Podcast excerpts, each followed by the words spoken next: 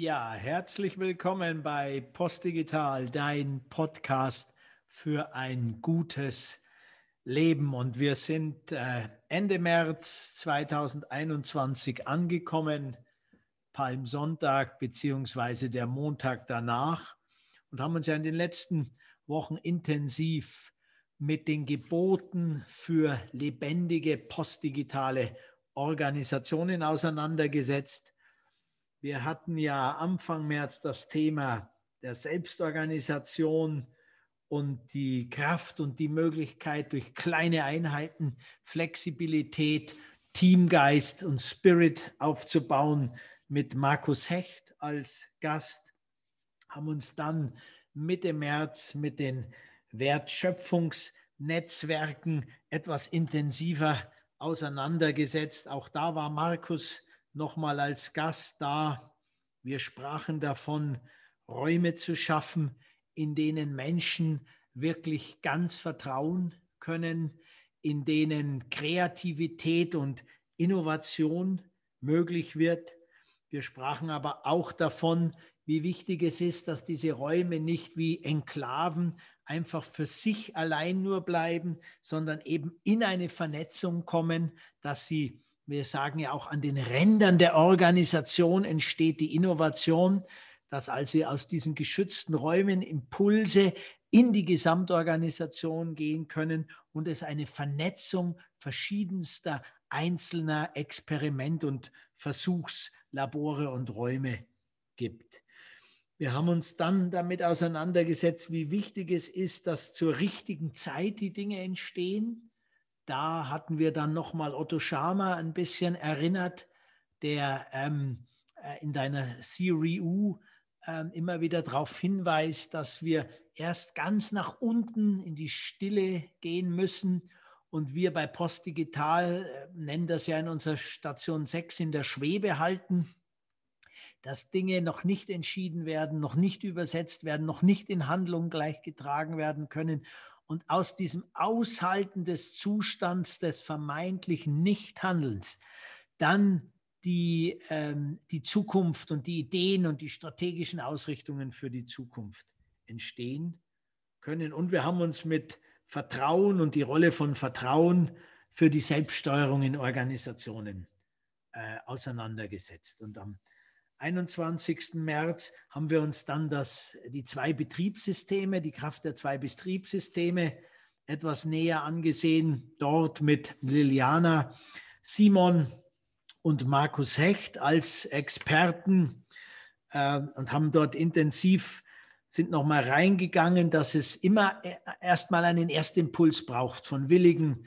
die was Neues in die Welt bringen wollen, dass dieser Erstimpuls dann immer einen geschützten Raum in irgendeiner Form auch braucht, sei es jetzt in klassischen Organisationen ein Top-Management, das den Rahmen vorgibt oder in anderen Formaten eben eine, eine, ein Aufsichtsrat, ein Beirat, äh, wer auch immer, der diese Dinge zulässt, um dann einen Samen säen zu können, aus dem dann ein Pflänzchen wird. Und dieses Pflänzchen wird dann immer klarer auch seine Strukturen ausprägen.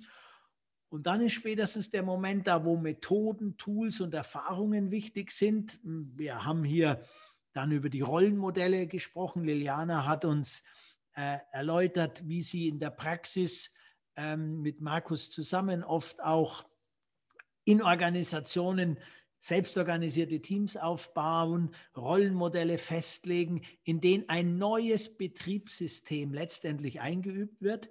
Und wie wichtig es dann ist, dass dieses Neue, das dann durchaus eine eigene Struktur hat, nach eigenen Logiken, nach eigenen Mechanismen funktioniert, immer wieder sich verzahnt mit dem Bestehenden, sodass es zu einem Zusammenspiel schrittweise wird, wo wir das Beste aus beiden Welten generieren können und damit eine agilere, aber nicht nur agilere, sondern eine der Komplexität angemessenere Form von Zusammenarbeit und Organisation organisieren können. Ja, und jetzt zum Abschluss nach dieser kurzen Zusammenfassung der letzten Wochen nochmal ein kleiner Impuls aus äh, unserem Buch Postdigital ein gutes Leben für alle ist möglich. Und wir sind dort ja nochmal bei den Geboten für ein postdigitales Leben. Und da heißt es auf Seite 263, dieses Prinzip der kleineren lokalen Gemeinschaften, Einheiten könnte man jetzt auch sagen, die sich bei Bedarf zu einem großen Netzwerk verbinden, lässt sich auf fast alle gesellschaftlichen Bereiche übertragen. Als Beispiel, und das ist geschrieben worden vor Corona, das Manuskript wurde im Februar 2020 abgegeben. Da gab es noch keine, kein Corona-Know-how. Als Beispiel heißt dann statt einer Großveranstaltung zu einem Zeitpunkt an einem Ort können mehrere lokale Aktivitäten zu einem Thema, zum Beispiel über einen längeren Zeitraum, vernetzt werden.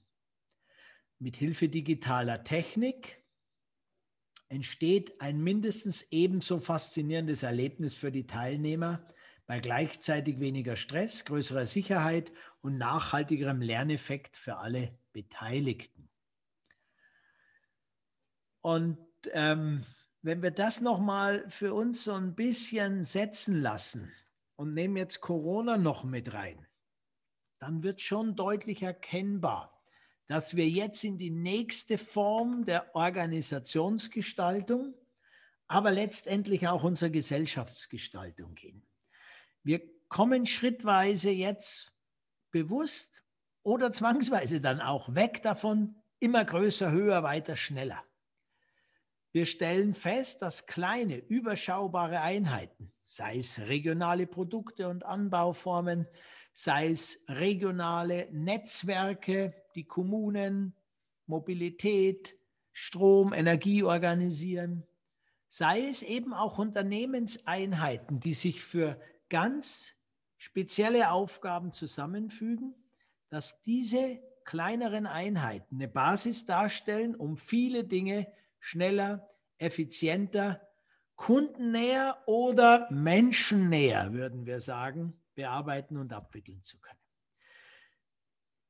Die Kerneinheit ist also das Quarks, wenn man so will. Die kleinste Einheit ist also diese überschaubare Einheit.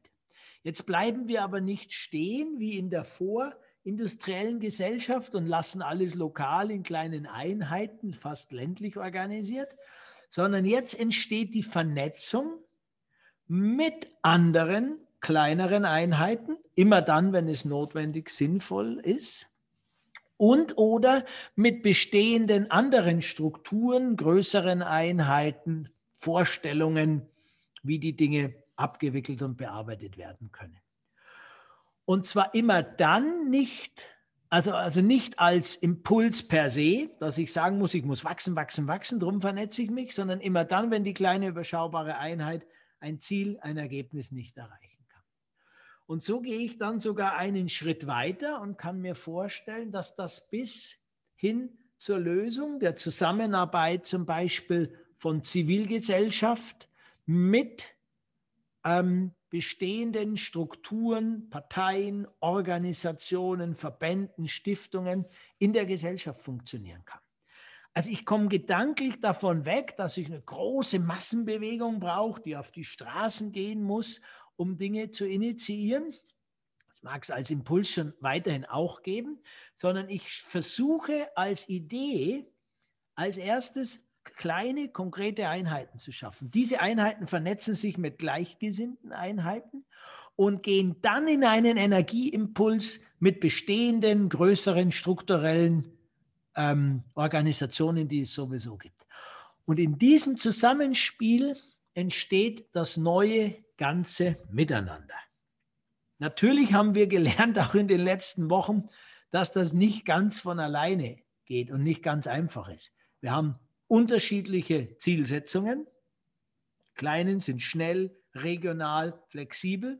Die großen sind abwickelnd, skalierbar, stabil, effizient, schaffen Prozesssicherheit. Es steckt eine unterschiedliche Haltung dahinter, die wir nicht unterschätzen dürfen. Also im Kern können wir sagen, während große Einheiten, die auf Stabilität ausgerichtet sind, eher vom Typ her, vom kulturellen Typ her Siedlermenschen anzieht und auch eine Siedlermentalität schafft, also sesshaft werden, fixieren die Dinge, stabil halten, so sind die kleinen Netzwerkeinheiten eher von Pionieren ähm, Geistern be beseelt, sage ich mal.